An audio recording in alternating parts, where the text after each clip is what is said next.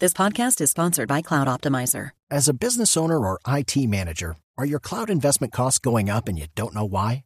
It's time for Cloud Optimizer. As you migrate your business to the cloud, what you're spending and why you're spending it can get a little hazy. But Cloud Optimizer clears up the mystery and puts the cloud to work for you. Cloud Optimizer starts by analyzing usage patterns, right sizing resources, leveraging discounts you may not be aware of, implementing automation, and much more. And by reducing unnecessary expenses and maximizing performance, Cloud Optimizer guarantees you a savings of five times what you spend for their service. As you utilize cloud based services more and more, you don't have to lose sight or control of your spend. You can stay agile, streamline your costs, and optimize your performance, plus save significant money with Cloud Optimizer. Make the cloud work for you with Cloud Optimizer. Get a free assessment and find out how much you can save by going to cloudoptimizer.com. Go to cloudoptimizer.com for your free assessment. That's cloudoptimizer.com.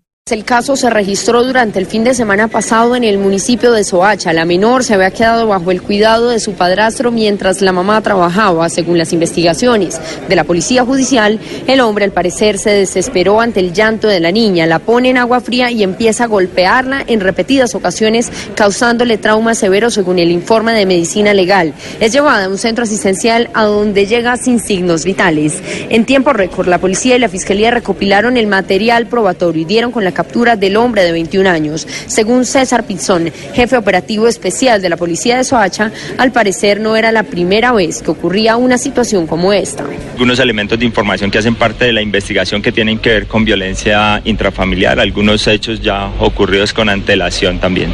El responsable fue presentado ante un juez de control de garantías y enviado a la cárcel. Ahora deberá responder por el delito de homicidio agravado, con una pena máxima de 50 años, como lo señala Óscar Ovalle, abogado penalista. Una negociación con la Fiscalía por vía de algún preacuerdo o algún otro mecanismo como un principio de oportunidad. Ninguno de esos eventos tiene descuento normativo ni tampoco beneficios en el cumplimiento como ya de la pena. Según Medicina Legal, este año hubo un aumento del 6% en los casos de maltrato intrafamiliar, homicidios y abuso sexual en contra de los menores. Diana Camacho, Blue Radio.